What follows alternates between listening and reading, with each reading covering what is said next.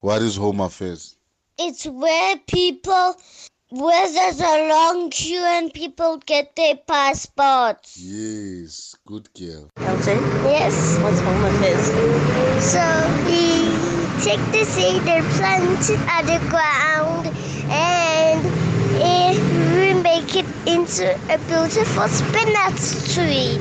So in home affairs, you take a seed and you plant it in the ground, Mm-hmm. and it turns into a beautiful spinach tree. Mm-hmm. Okay. What does home affairs do? Uh, I don't know. Uh, what do you think they do? I can't even think what they do. You guys talk about home affairs at school.